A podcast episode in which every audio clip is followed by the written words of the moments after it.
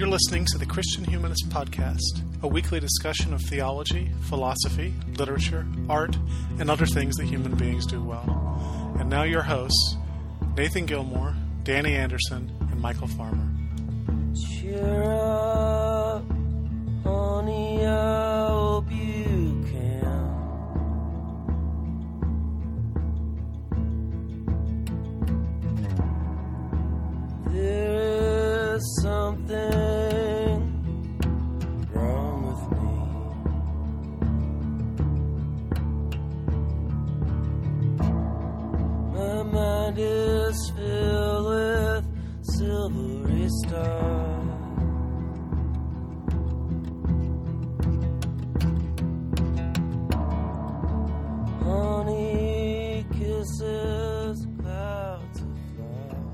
Thanks for downloading another episode of the Christian Humanist Podcast. Uh, this is going to be episode 126.1. If you're one of our veteran listeners, you know why that is. Uh, you might have been reading last week about the second grand snowstorm to hit, hit the American Southeast in one winter, which is almost unheard of.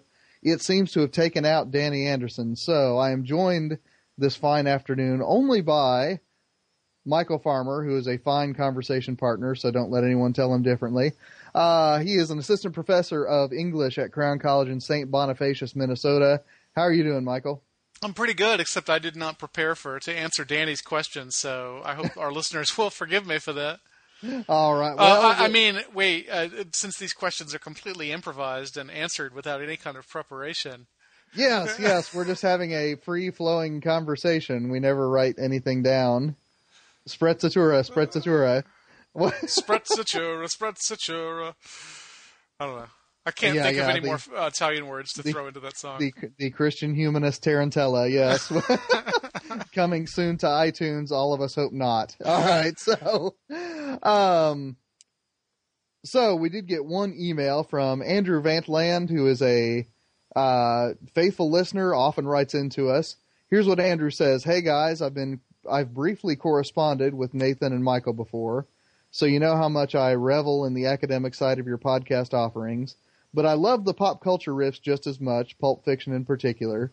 Two thoughts about the recent folk music episode. Number one, Michial, I'm so grateful that you make, recommended Josh Ritter. My wife got me hooked on him, and we're going to another one of his shows this coming week, a fitting Valentine's date.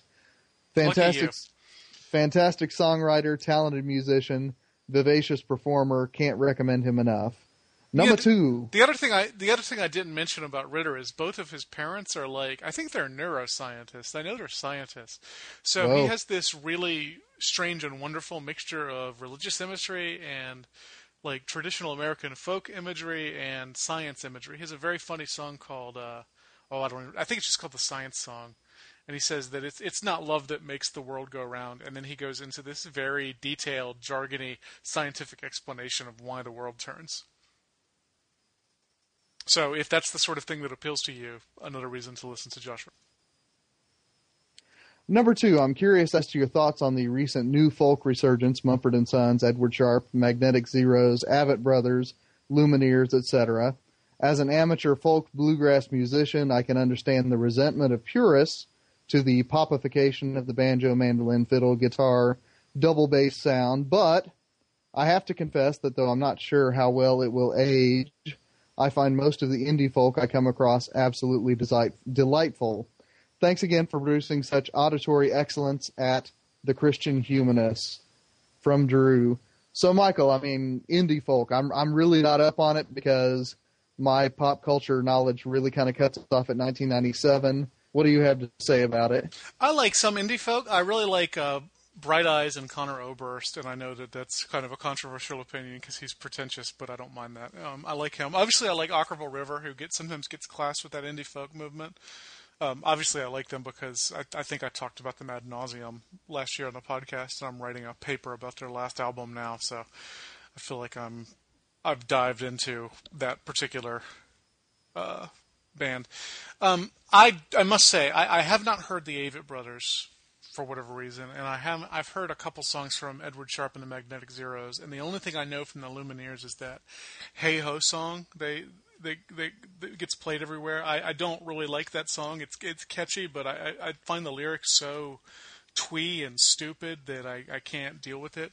Mumford and Sons bothers me not because they're inauthentic, but because their entire aesthetic seems to be this borrowed authenticity, and that that is annoying to me. So I'm I'm no folk purist, but I guess I would have to say I don't like the bands he mentioned, but it's not because I'm a purist. It's because well, I don't know. I just don't like it. It's it's a little too twee for me. You know, the uh, the guys from the Sound Opinions podcast reviewed the most recent Mumford and Sons album, and they said something that I thought was really interesting. They said it's full of religious language, but there's absolutely no specificity to it. And and um, I, I got to thinking, and that may be one of my problems with Mumford and Sons. That, that Right, it's right. This, this kind of huggy, vague spirituality and you know, I'd rather them I'd rather them talk in specific terms about something, which once again The- is something Okkervil River and Bright Eyes both do really well. Um, Right, the Fanny and Zooey syndrome. Franny, Franny, son of a gun. See, I thought I was going to make a modern literature reference, and I blew it. Fanny and Zooey is something very different. oh, stop! I I tried. But I would say, you know, one of my dissertation chapters is on Franny and Zooey. I I would say there's actually a good deal of specificity in that in that in that book. Um, in in terms Right, right. But isn't that the complaint about one of the title characters? Oh characters? yeah, yeah, yeah. It's it's Zooey's complaint about Franny, and and and, and to me, Mumford and Sons are Franny. Yeah. Okay. Yeah, like that's what I was trying to get at. I just left a consonant out. Give me a break. Idiot. I, let, let's talk some Beaumont and Fletcher, and then we'll see. what, yeah, yeah. We'll see who wins there. I can't even name one of their plays. Ah, they did well. a Rover. No, that's uh, Aphra Behn. yeah. So, Sorry. It's all right. It's all right. You win. You win again. All right. Well, this week, uh, as Michial said, we are a little bit ill prepared because we thought we were going to be a trio. Uh, however, like we said, this snowstorm in the southeast seems to have taken Dr. Anderson out of the picture. But uh, we've talked for a while now about doing a postmodernism episode. Uh, and so I'm going to start out. I was going to ask Danny Anderson about uh, Francois Lyotard's book, The Postmodern Condition, but I'm just going to talk about it kind of free form for a couple minutes here, and then we'll launch into the discussion proper. This is a 1979 essay. Uh, it's only about 70 pages. It's not something that takes uh, weeks and weeks to read. It's a relatively short piece. Uh, and his basic thesis is that in the age of networked computers, and you got to remember in 1979, network computers are pretty much the province of military personnel and then and then big universities. But in this context, uh, some of the old commonplaces about what a university is for and what knowledge is and how we determine whether something being produced is good knowledge or something else are falling by the wayside. Now, Lyotard develops the language of meta narratives to describe those sort of large ideas that make sense of the production of knowledge. So the two that he really digs into, one of them is the meta narrative of speculation. And this is sort of Hegel's idea that as the human species is the part of the world that thinks about the world, that therefore those organizations and institutions of research, of the production of knowledge, are actually the highest fulfillment of of, the human function. Uh, humanity actually has a function in the universe, and therefore it is worthwhile to do research in physics, chemistry, history, philosophy, so on and so forth.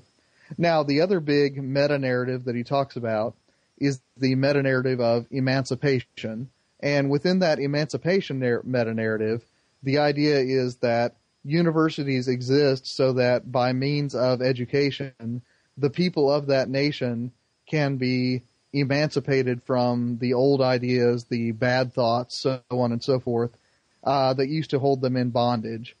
Now, in the postmodern moment, according to Lyotard, you get an incredulity towards those meta narratives. So people stop believing that things that, you know, people claim are universal knowledge are really universal on one hand.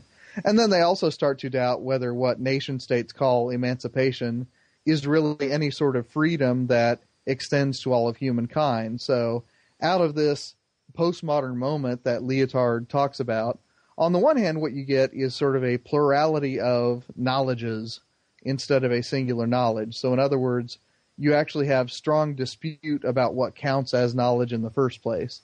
Then, on the other hand, you get uh, what I talked about in our metamodernism episode.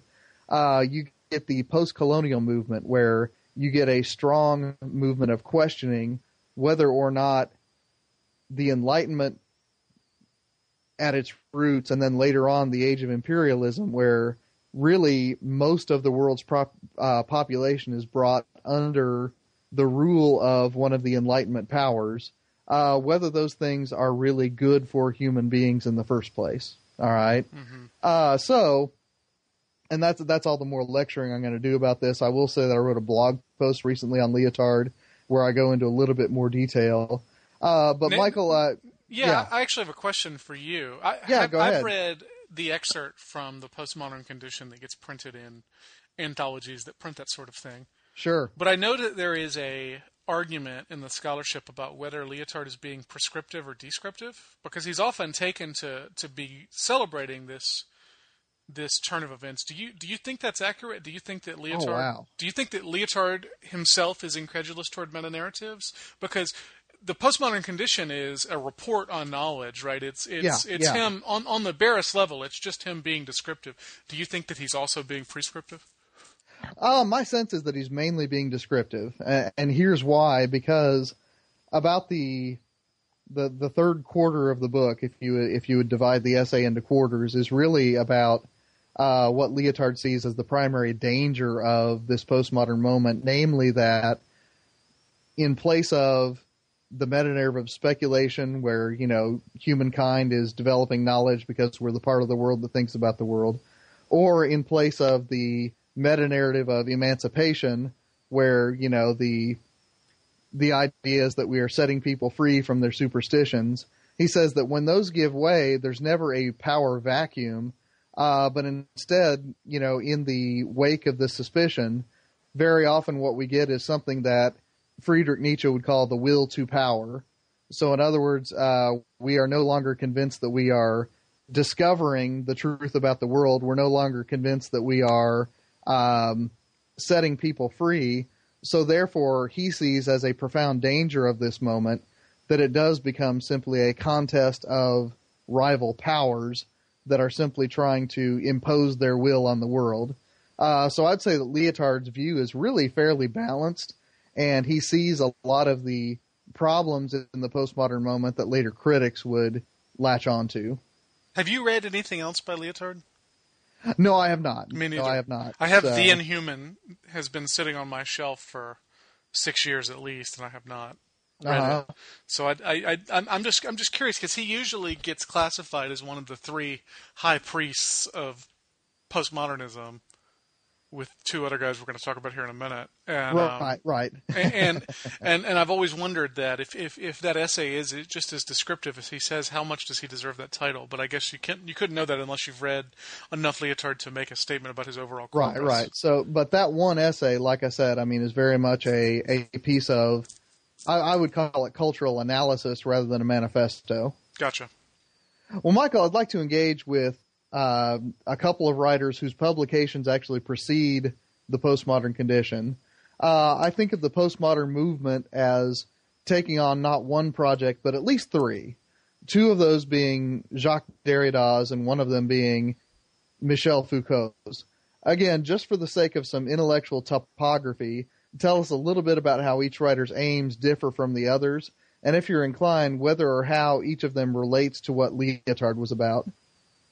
And actually, we should say it, it it ends up even if you're just including these three figures, it ends up being about 45 different projects because I don't think it's fair to say that Foucault or Derrida s- uh, stick to a single project throughout their intellectual careers. Oh, true enough, true enough. But we'll talk about the kind of comic book version of Derrida and, and Foucault. um, and start with Foucault because I think he's actually a little easier to understand. Um, Foucault begins his career as a structuralist. Um, oh, and structuralism is one of those things that's not terribly easy for me to define. So I'm going to give it a shot, and you can you can butt in and, and help me out.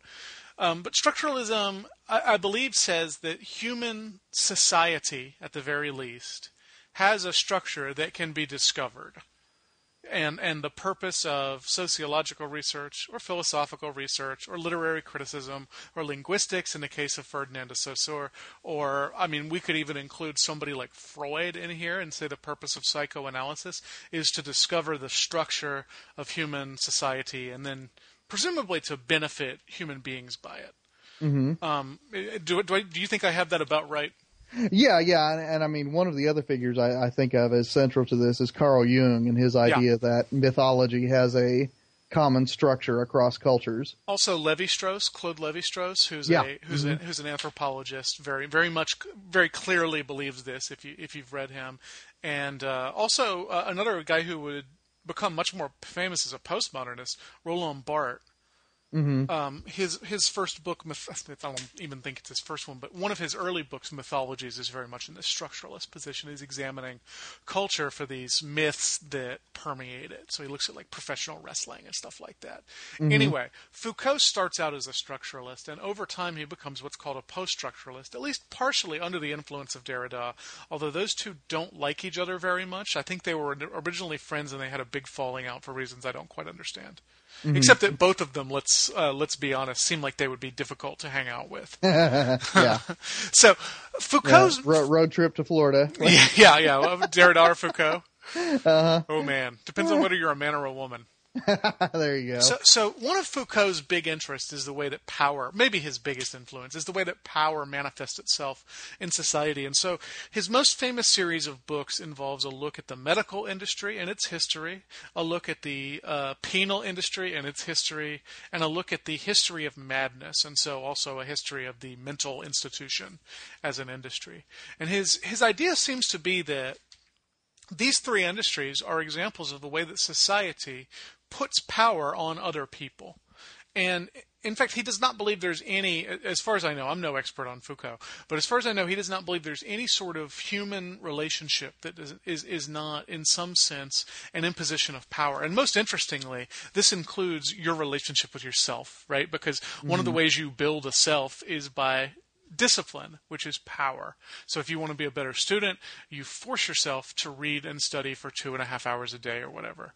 Well, that right. is that is you exerting power over yourself, just like the, the penal system exerts power over the prisoners. Um, which means that power is not exactly a bad thing for Foucault um, because mm-hmm. I, I, think the, the sort of power that you would exercise over yourself to make yourself more like the sort of person you'd like to be, I think he would see that as a good thing.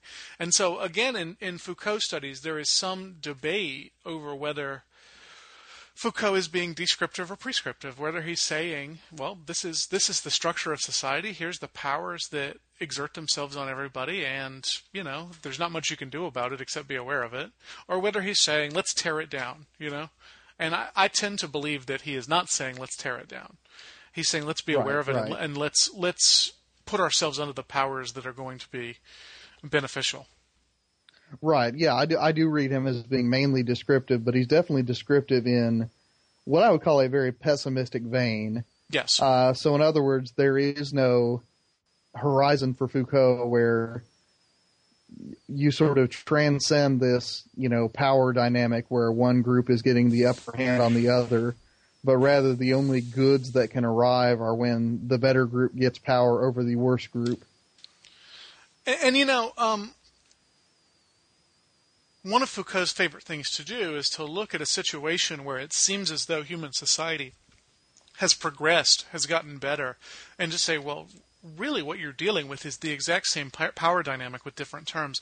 And so the the book I know the best is Discipline and Punish, and he looks at he looks at Western society's move from punishment from uh, if you commit a crime, we are going to hurt you or kill you to punish you for the crime, to a disciplinary system wherein um, we're going to send you to prison and you're going to go undergo a series of exercises for however long you're in prison, and it will make you a better, more productive member of society. Well, mm-hmm. one way of looking at that change is to say, hey, society's gotten so much better. We have so much more mercy on these people, and et cetera, et cetera, et cetera. Foucault's point seems to be in Discipline and Punish that, in fact, those are the same power dynamic. It's just new terms, and so nothing's really changed. So Foucault utterly rejects the idea of progress. Right, right. And and Stephen Greenblatt, who we, we've uh, we've taken shots at on this podcast before, I won't lie. Uh, he tells a funny story at the beginning of one of his uh, books of literary criticism where he, the first time he read Foucault, he said, you know, he read this painfully detailed description of, you know, drawing and quartering, uh, and, you know, all of the horrendous biological uh, specifics of it. Uh, and then Foucault went on to describe, you know, the modern correctional facility uh, where they, you know, give you a high school education and so on and so forth. And Greenblatt says it occurred to me at some point that when he was talking about drawing and quartering, Foucault was talking about the good old days. Yeah, a little bit because I mean, think of Marx. In, in in the Communist Manifesto, Marx and Engels talk about how well, you know, the history of all societies has been the history of class struggle, and, and they say it was bad for the serfs, but at least it was out in the open. And, Right. and and so the sort of oppression you get in a modern industrialized state is just as bad or worse, and it's hidden because we're all supposed to say what a wonderful state we live in. Uh huh. Uh huh. So I, I think Foucault, who very obviously influenced by Marx, as or almost every major intellectual it's 20th century, let's be let's be honest. Um, Foucault is going along with that and, and saying, well, at least in the in the disciplinary or in the in the in the punishment era, they're honest about what they're doing. It's it's a Right. it's a bald exertion of power, no pun intended on Foucault, who looked a little bit like Nosferatu. Yeah, yeah, and and even more so than Marx, Michial. I see an influence from Friedrich Nietzsche's genealogy of morals there. Right. So one of one of Foucault's famous pieces is called uh, Nietzsche History Genealogy, where he kind of lays out the rules for what he does in those other books he writes, and and he, he talks about how the goal of a genealogy, and, and we'll probably come back to this over and over again. The goal of genealogy, as opposed to history, is not to supply a straight line. And he's talking about intellectual history, right? You're not looking at the way an idea evolves over time. What you're looking at instead is for all these different sources an idea comes from. And so, if history, at least in the Hegelian sense of history, sees history as a line, however crooked, um, Foucault's Foucault's genealogy is going to see history as a kind of web. And I, Yeah, you know, yeah. the web, the web metaphor is one that's indispensable for any understanding of postmodernity. Right. And so every contradiction in history doesn't result in a revolutionary explosion.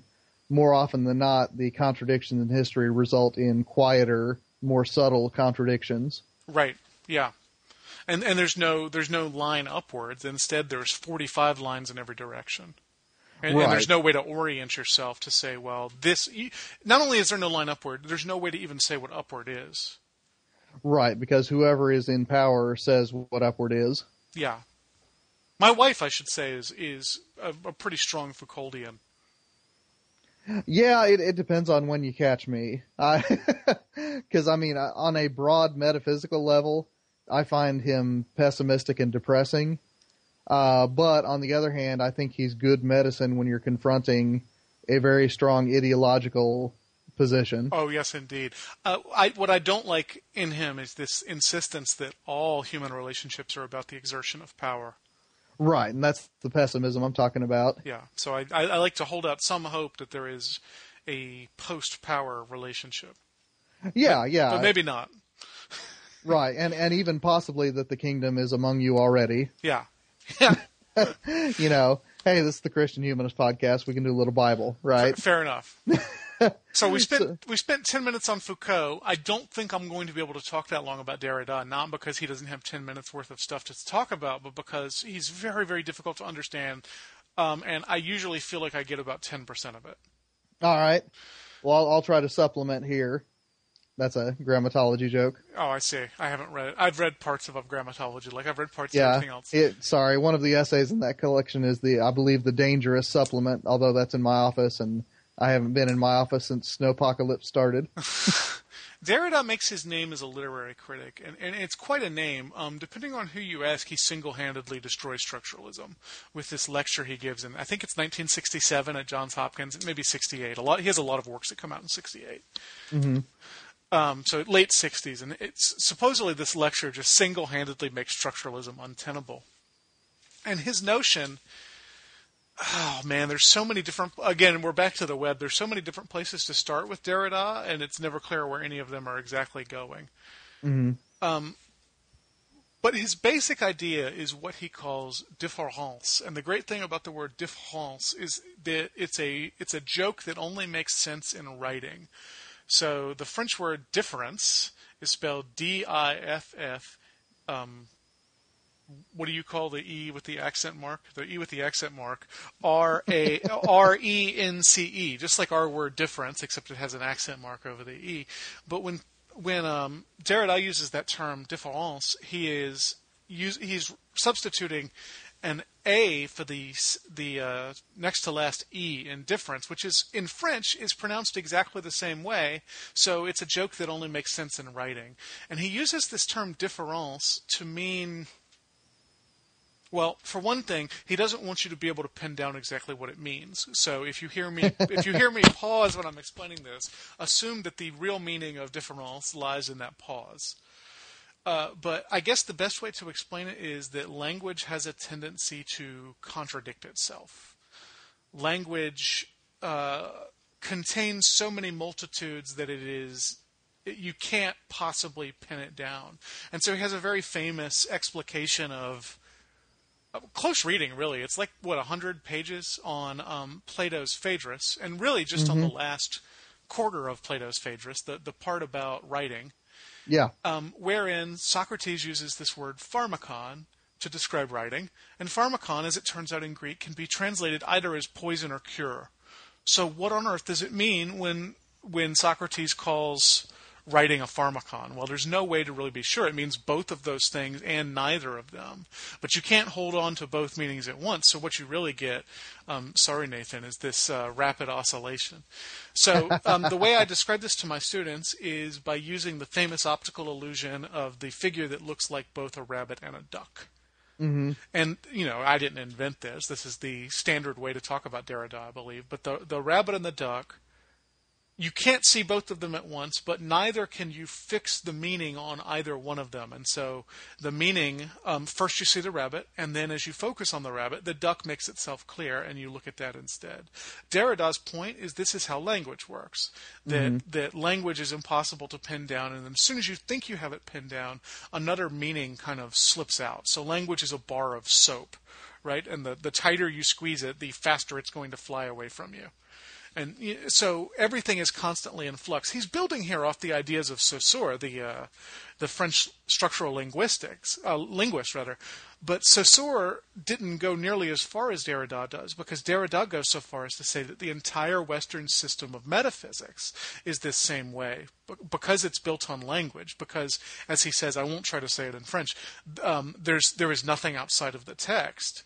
Everything Right. is interpretation. Thus, everything is constantly moving the way the rabbit and the duck are constantly moving. This is différance, and you know, there's a million other things in that essay that uh, that that aren't quite encapsulated by anything I just said. And again, he has a career that's 30 years long, and in which he seems to engage with nearly every major philosopher of the Western tradition.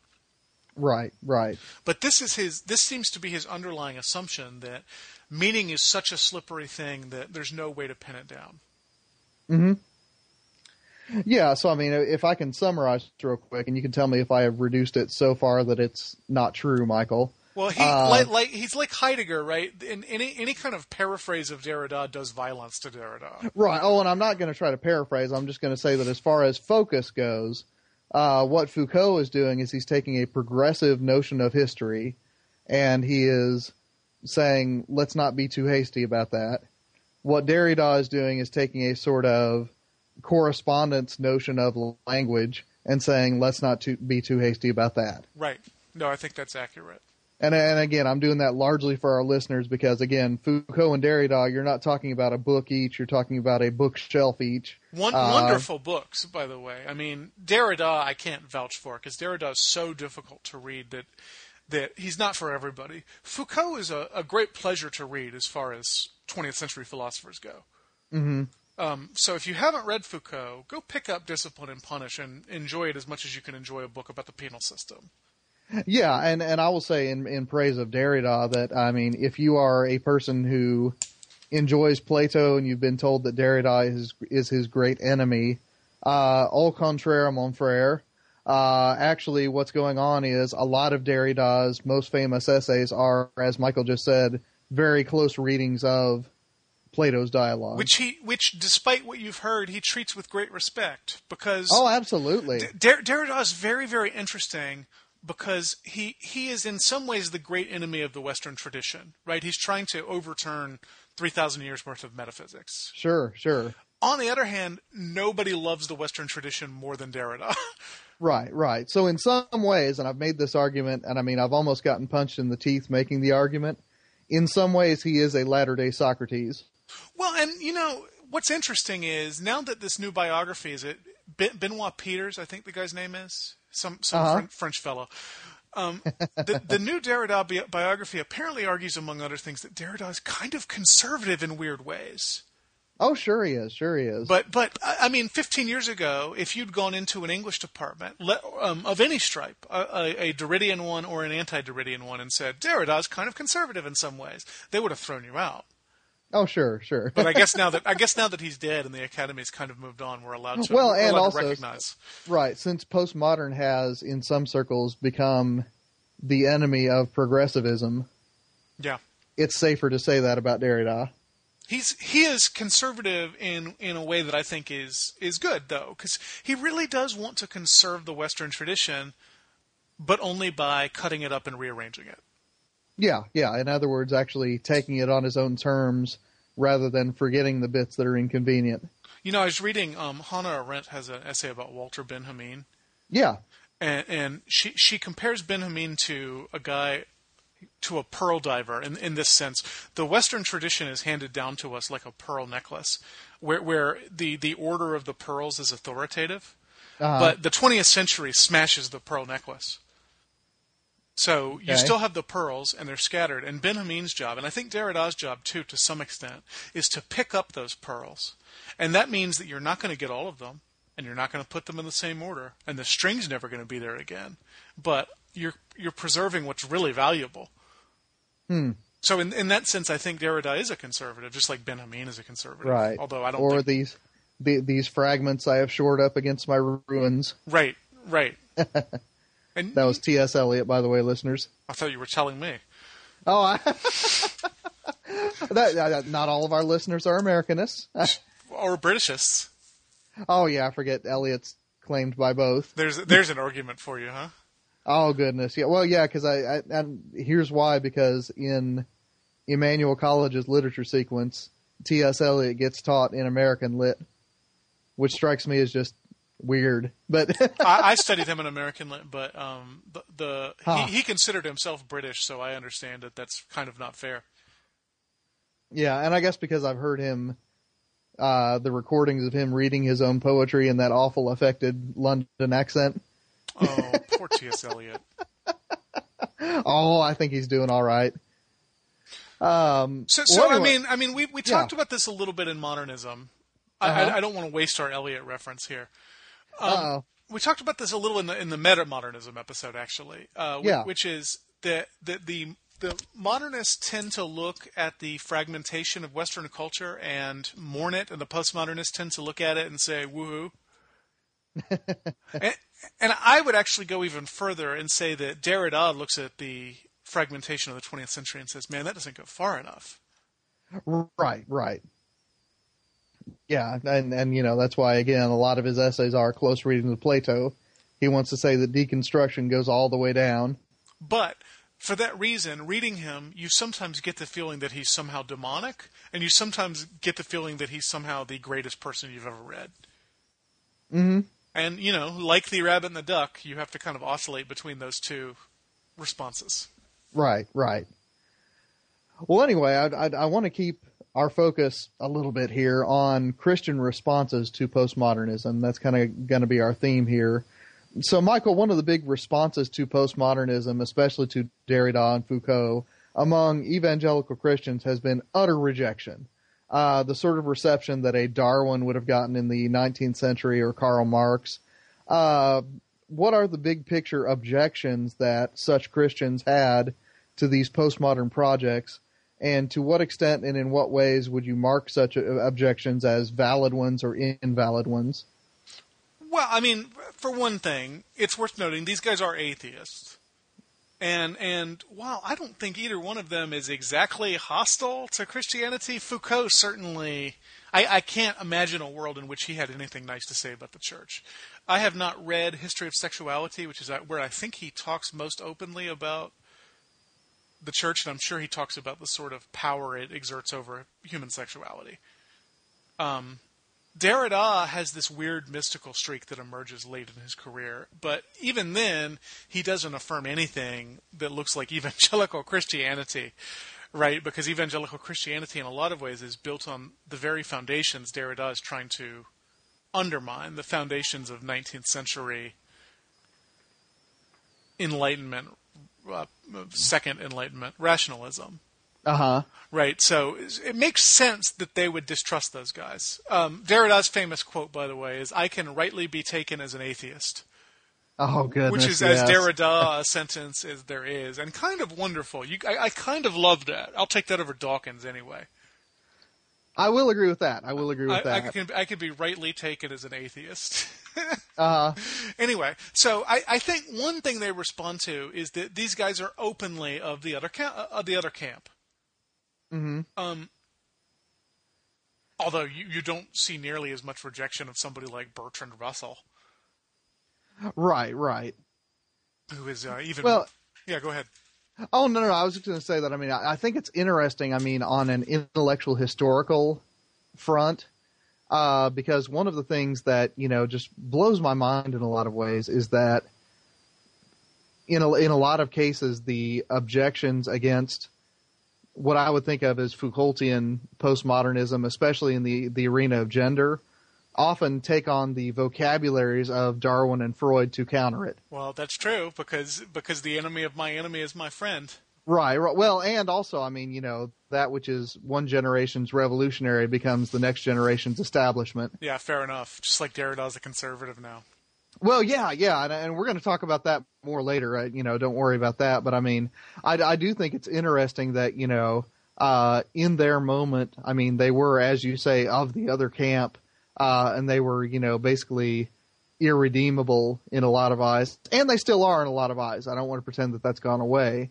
Uh, but you know, it's one of those things where you know it, it makes the study of intellectual history very worthwhile, and I would say very rewarding uh, to watch how certain figures, especially cats like the Enlightenment empiricists, like the 19th century biologists, uh, and then later on, you know, like I've said, as the postmoderns, uh, make that shift from the dangerous enemy to the people that we can appropriate.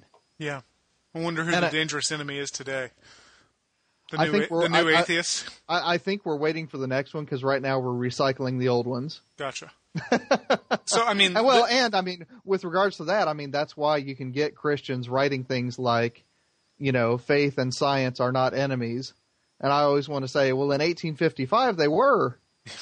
You know, I mean, I, there's just no way around that. We're in a different historical moment from what we were, you know, when Darwin was active and publishing. But the, the, the trick is to, when you're living in the world with the two sides, to be able to stand in one camp and say, well, here's what the other guys get right.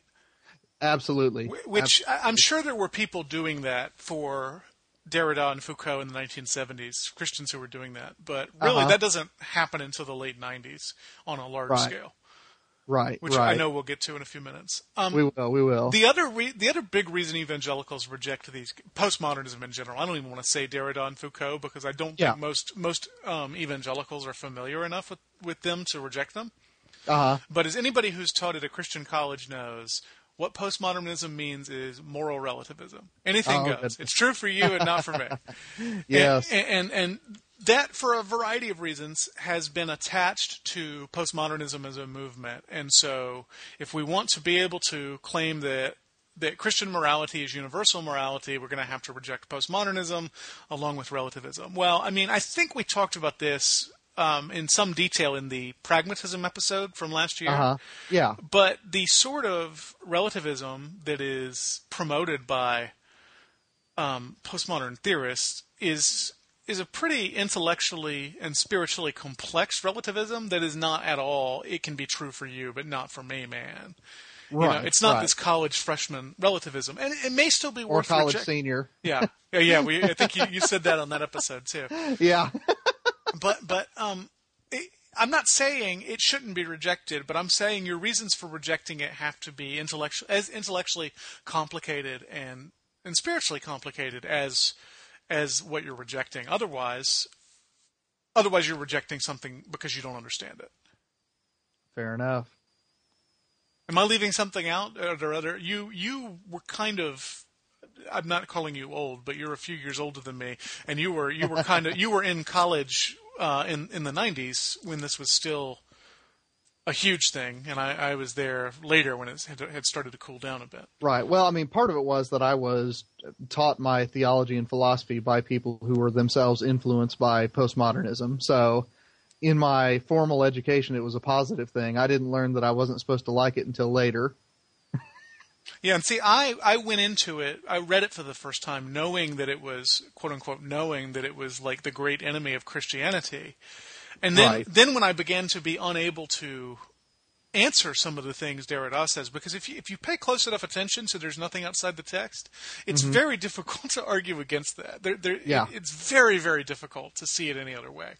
Uh, and and I, I had this really major crisis of faith because of it, and it's only in the last five or ten years that I've I've been able to to kind of reconcile those things and recognize there's there's a way to be faithfully Christian and say there's nothing outside the text.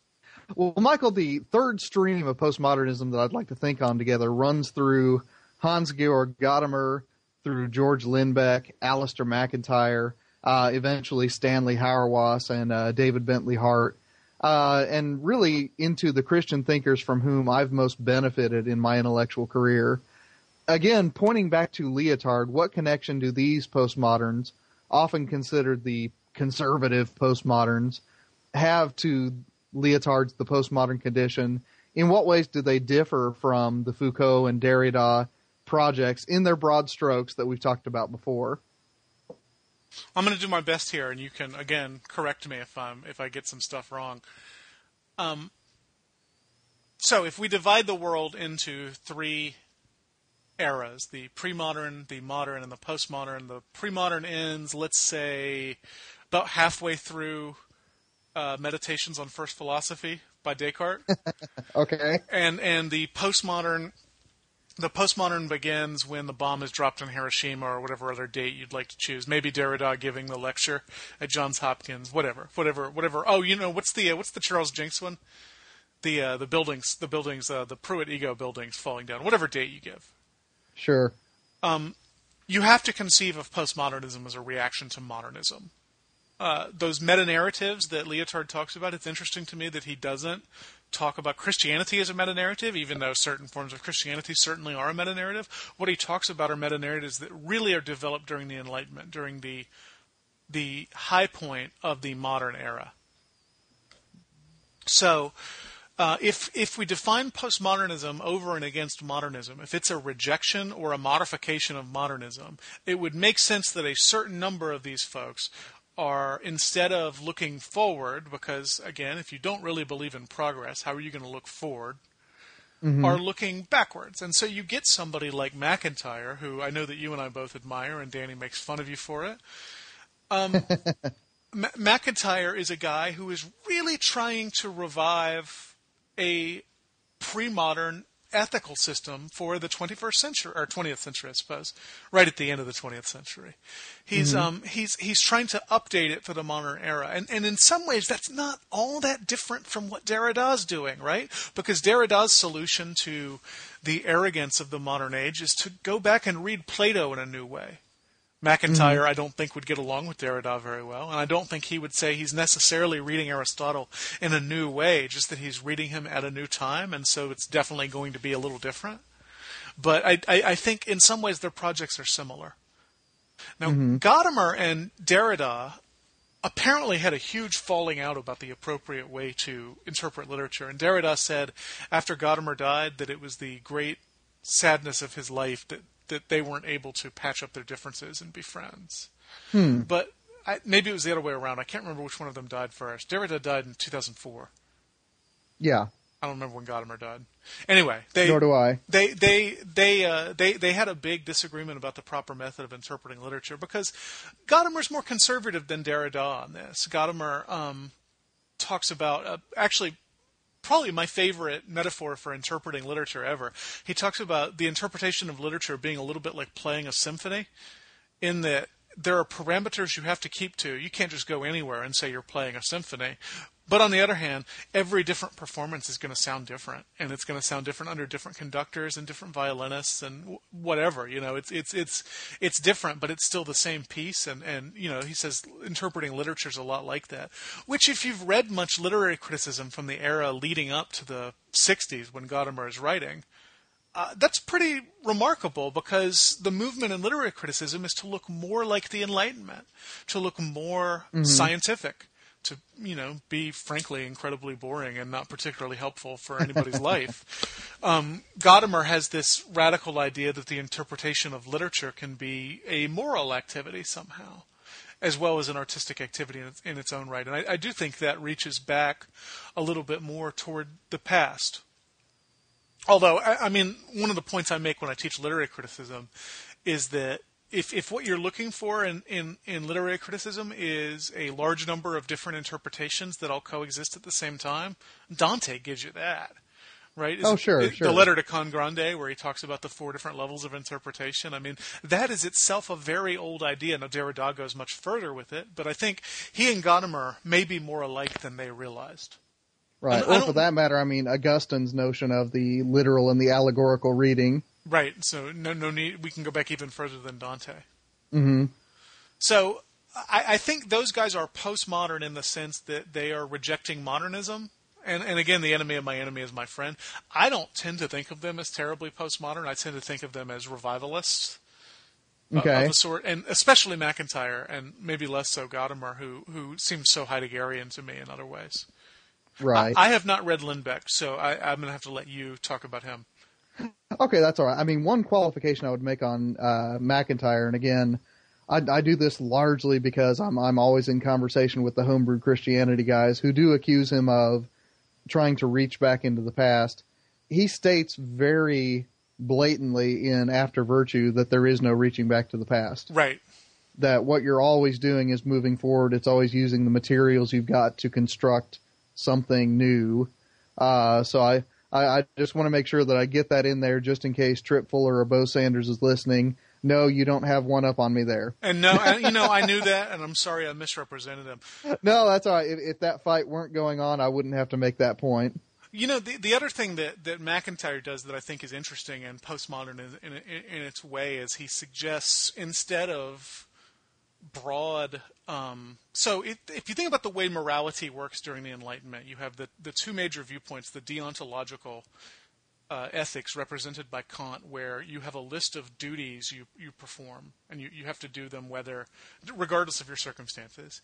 Or you have consequentialism, which is supposedly all about circumstance, but really instead of a list of duties, you just have this one duty. Uh, in the sense of utilitarianism, it's to promote the greatest happiness of the masses. These are Right. both huge, overarching ethical systems that claim to be universal.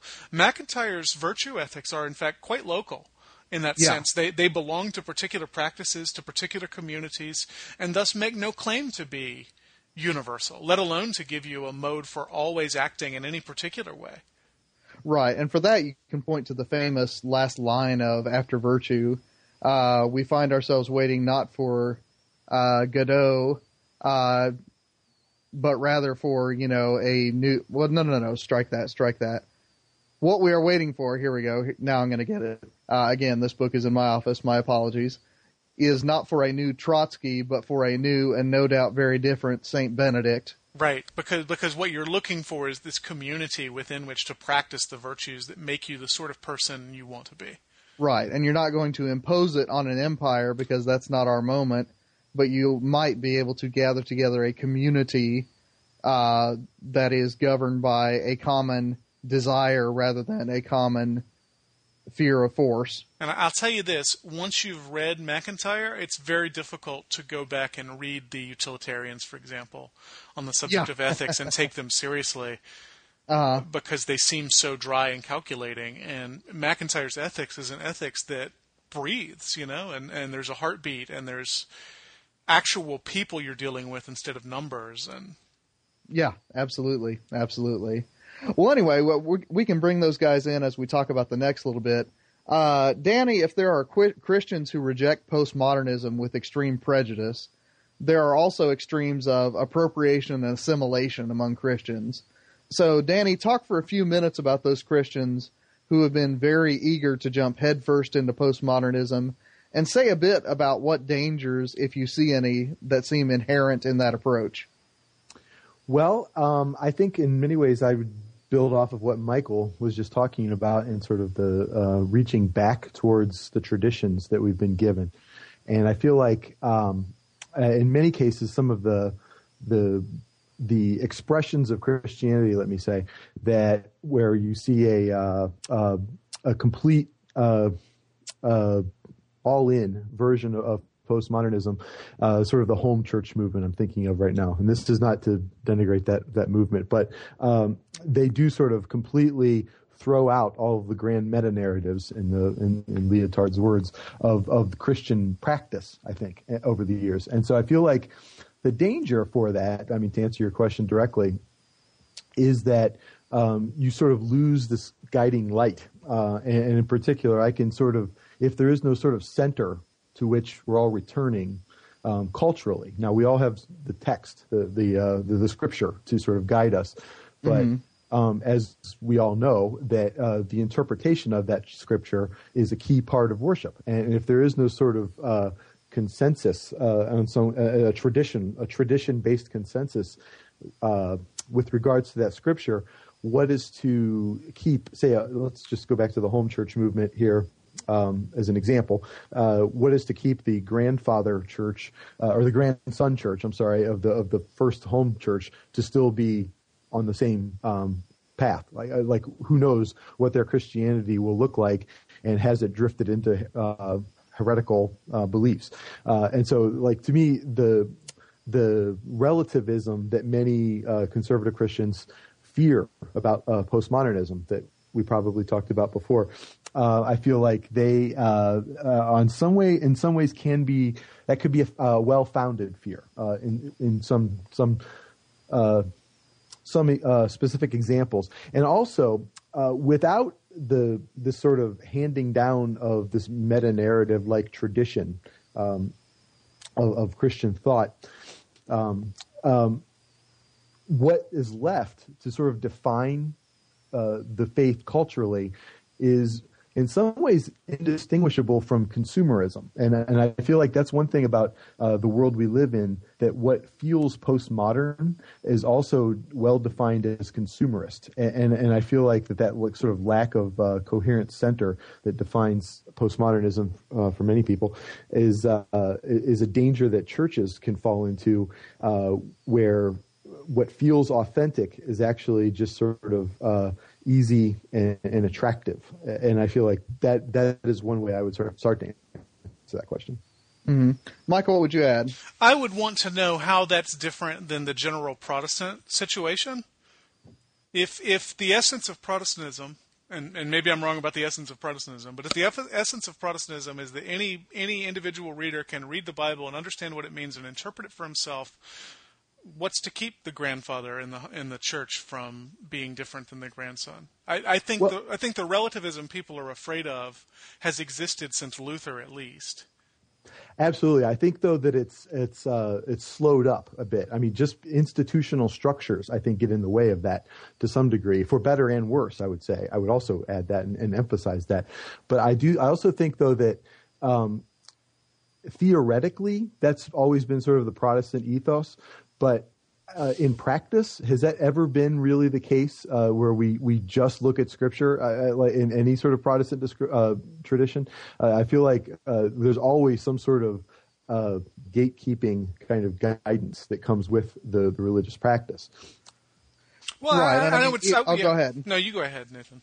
Oh, I was going to say, I mean, even within Luther's own lifetime, uh, when he beheld the radical Protestant revolt at Munster, uh, I mean, he very promptly wrote that off as, okay, that's not what I was about. That's that's not what I meant at all. I'm just all over Eliot today.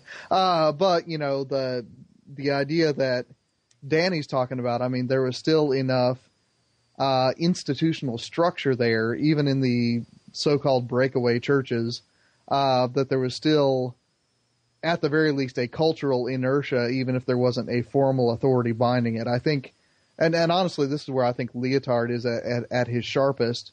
Uh, when he talks about the postmodern moment as coming about largely because of uh, cultural and, more importantly, technological changes.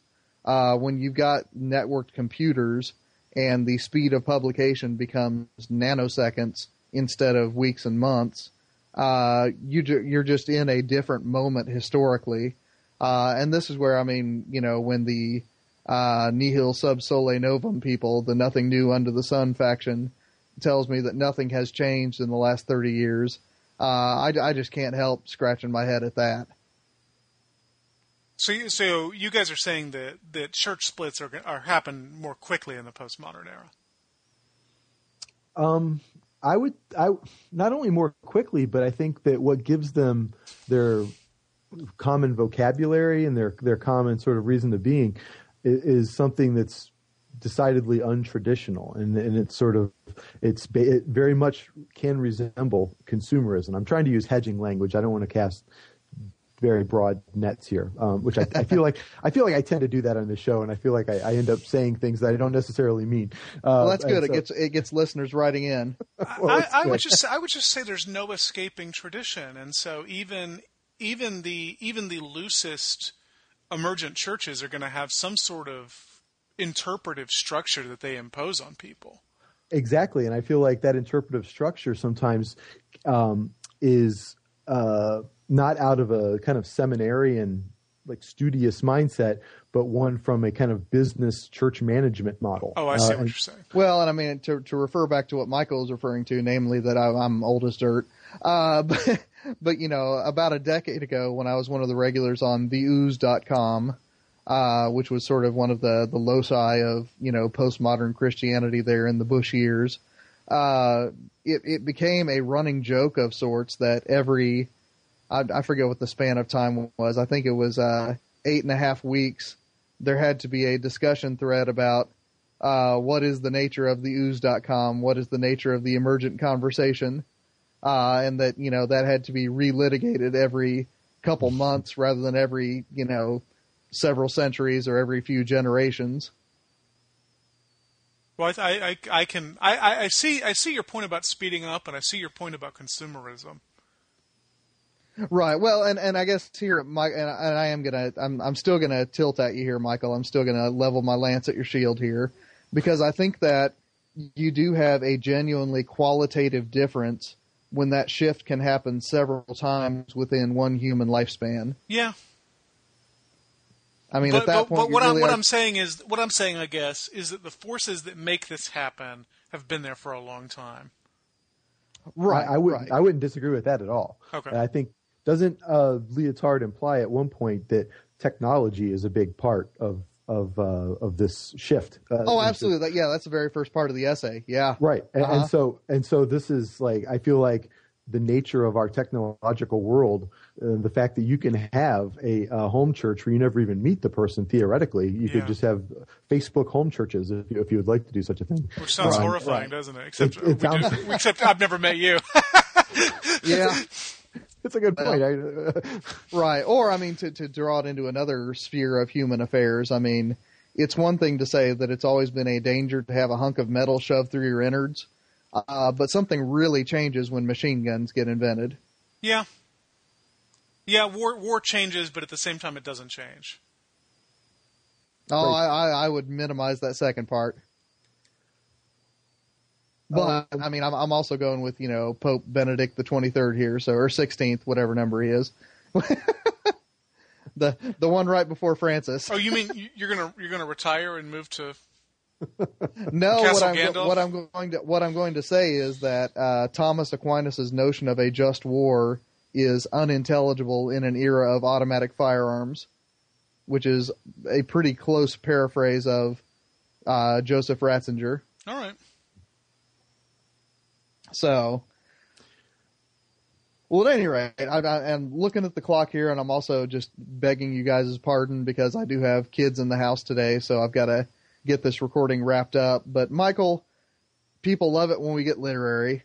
So take a few minutes to talk about a novel, a graphic novel, or some other text in the broad Derridean sense uh, that exhibits postmodernism, and if you don't mind, how it's helped you to think about some of the rather abstract notions that we've been tossing about today. And when you finished, send it around the horn to Danny. I'm going to talk about a literary movement called metafiction, which is, um, I guess, at its broadest, fiction about the construction of fiction. And I think the the best uh, text that I know of in that genre is John Barth's uh, short story collection. Lost in the Funhouse, which comes out, uh, I'm sure, coincidentally, in 1968, the same year Derrida writes Différance. And, and uh, the, the story I'm, I'm most interested in in that collection is one called Title, uh, wherein Barth tells a story, and then it's almost like he has stripped back the skin on the story and shown you the structure underneath it. So, the, I mean, the story broadly follows this like it, it seems to be some sort of dissatisfied relationship. You know, it's hard to follow the plot for reasons that will be obvious in just a second. I'm going to read you a paragraph from the story. No turning back now. We've gone too far. Everything's finished. Name eight.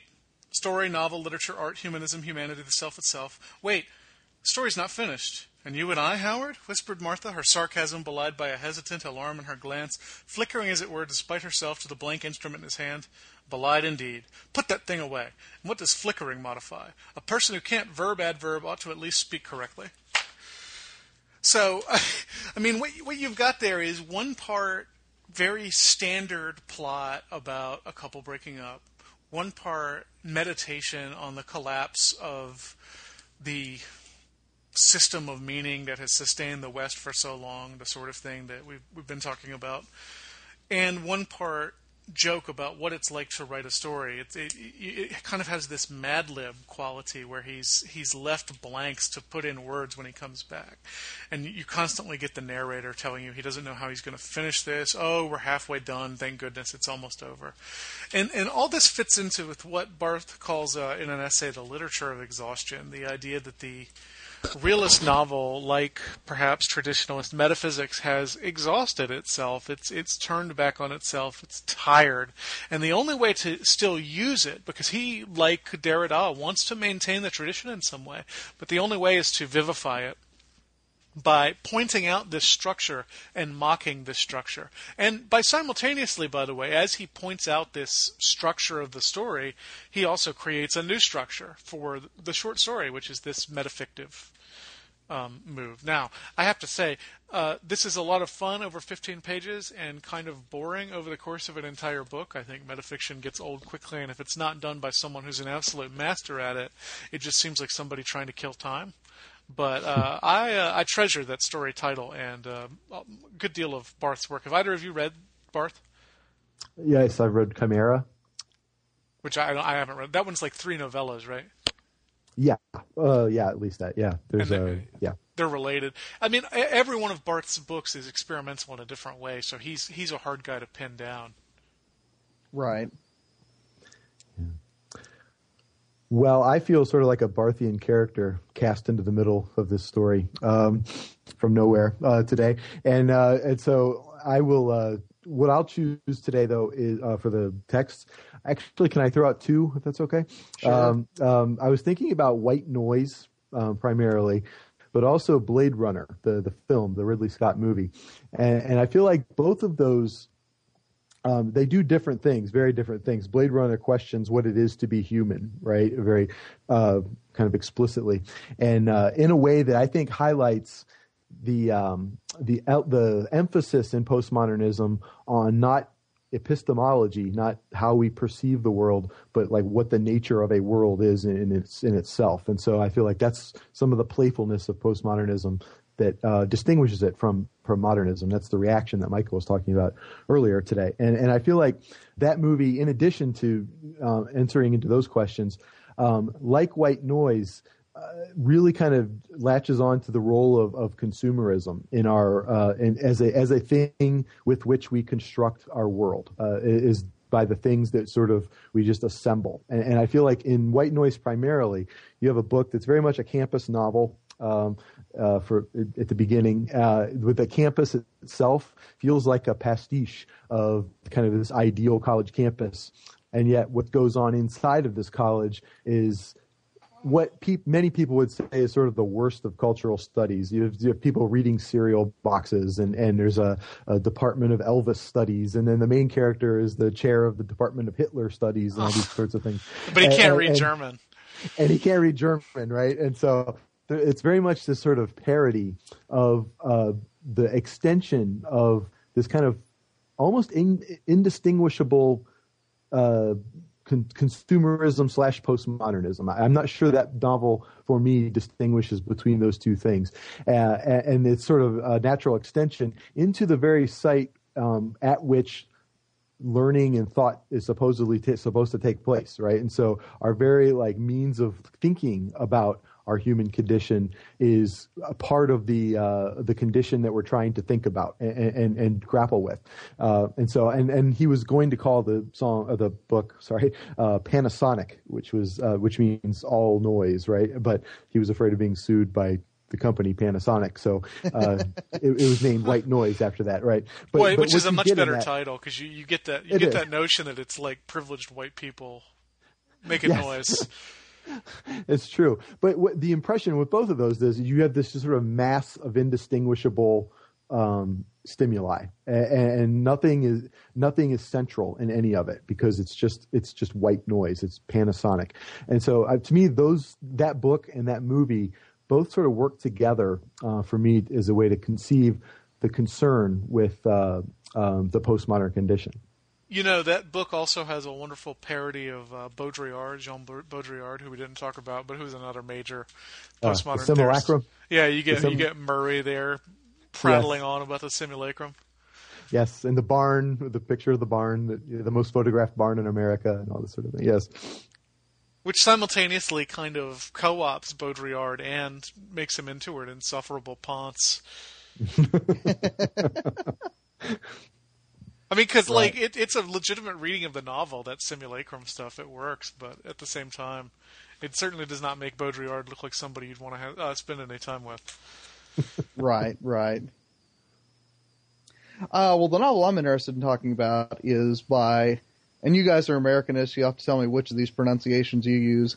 Is it E. L. Doctorow or E. L. Doctorow? I would say Doctorow. I always heard Doctorow.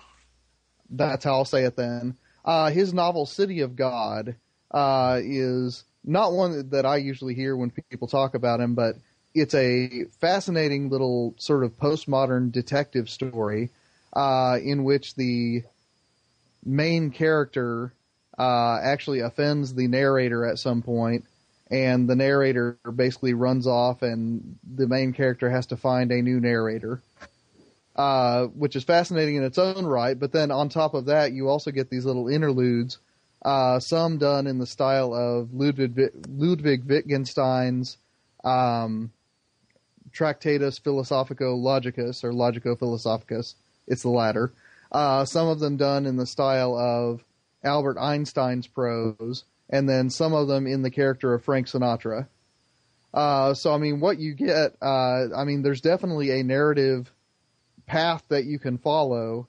But as far as how you hear the narrative, how you experience the narrative, uh, who's actually in the narrative, uh, it shifts as the novel moves along.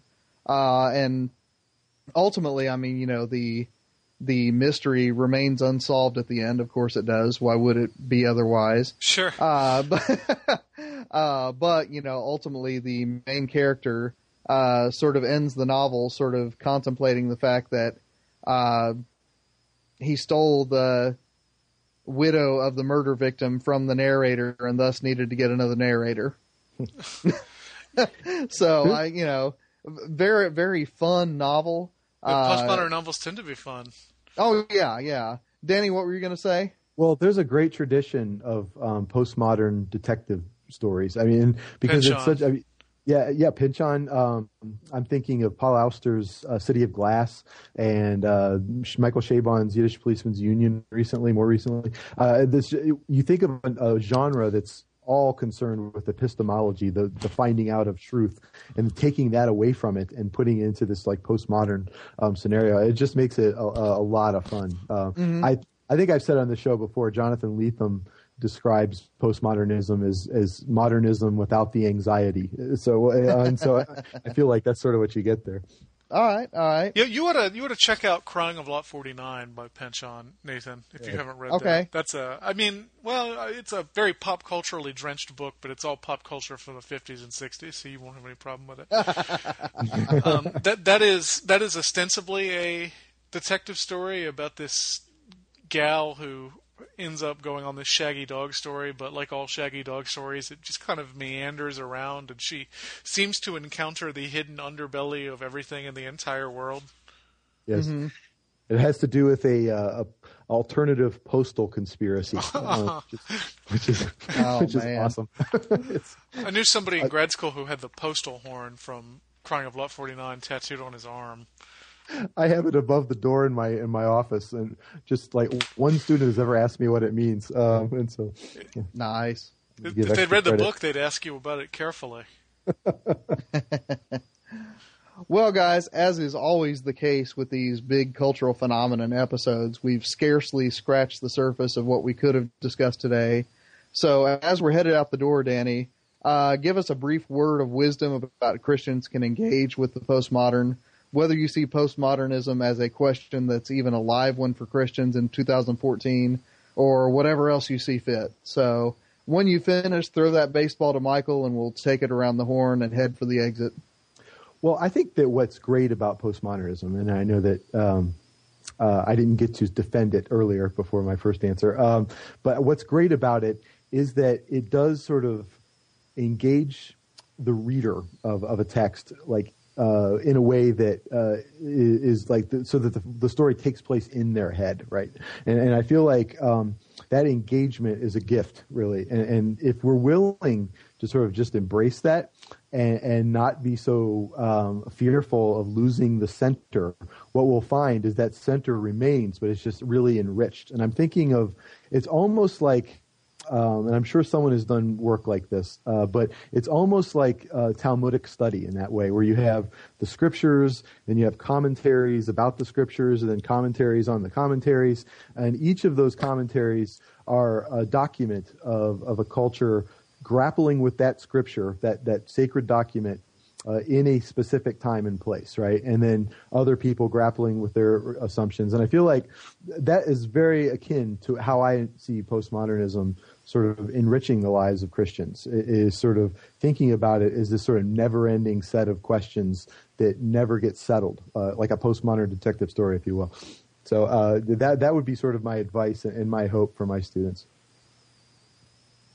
I, uh, Oh, Michial. I I like that a lot, Danny. Um, my advice is short. It is Christianity is always under attack. It is, it never fits in with the dominant spirit of the age, and that that is whether you are postmodern or modern or pre-modern or metamodern or whatever else comes next.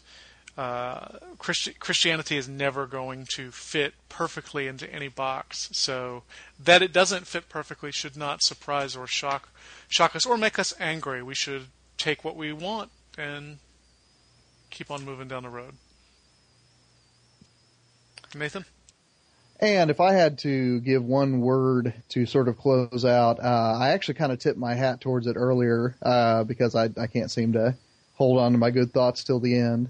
Uh, but if you are inclined to think that you know Christianity is just an easy fit with Derrida, or for that matter, if you think that Christianity is an easy fit with Charles Darwin, or for that matter, if you think that Christianity is an easy fit with sort of Enlightenment rationality, uh, just remember that historical moments come and they go. Uh, and please try to look with some mercy on those folks for whom postmodernism what really was the vanguard of the opposing army. Uh, it's one of those things that you know I, I I, I'll admit I get a little bit impatient with people who assume that it's always been 2014 and we always knew that it was never going to be any danger. That's just not how history works. Now, I would say that, you know, there are very good Christian appropriations of the Enlightenment. I'd say that there are very good Christian appropriations of Charles Darwin. I'd say that there are also very good Christian appropriations of postmodernism. You should seek them out. Uh, you should see what you can learn from them. Uh, you should also understand that they might not have been possible in 1971 the way that they are in 2014. So show a little mercy, folks. That's my last word. The last word that we have time for today. Uh, I want to thank Michial Farmer and Danny Anderson for joining me on this uh, very, very rapid trip through the postmodern. Uh, Michial, I believe you've got the helm next week. What are we talking about? I believe Danny has the helm next week. Like I was saying, Oh. Danny, I think you've got the helm next week. So what are we talking about? I'm still in the bows of the ship trying to figure that out. That'll be a surprise. all right, all right. Snowpocalypse. Yeah. That, snowpocalypse indeed. Well, in the meantime, listeners, thank you for listening. Uh, thank you for downloading and thank you for telling your friends about us. If you want to tell some more friends about us, you can leave us a rating on iTunes. You can leave us a review there. You can go to our Facebook page and talk to us there. You can email at thechristianhumanist at gmail.com. You can also uh, find us on the web at christianhumanist.org. That's also the home of Christian Humanist Profiles and the Christian Christian Feminist podcast. All of those shows will have their show notes posted there at christianhumanist.org. Until the next time when we find out what we are doing, uh, this is Nathan Gilmour on behalf of Danny Anderson and Michial Farmer saying, Let your sins be strong, let your faith be stronger. Cheer up, honey, I hope you can.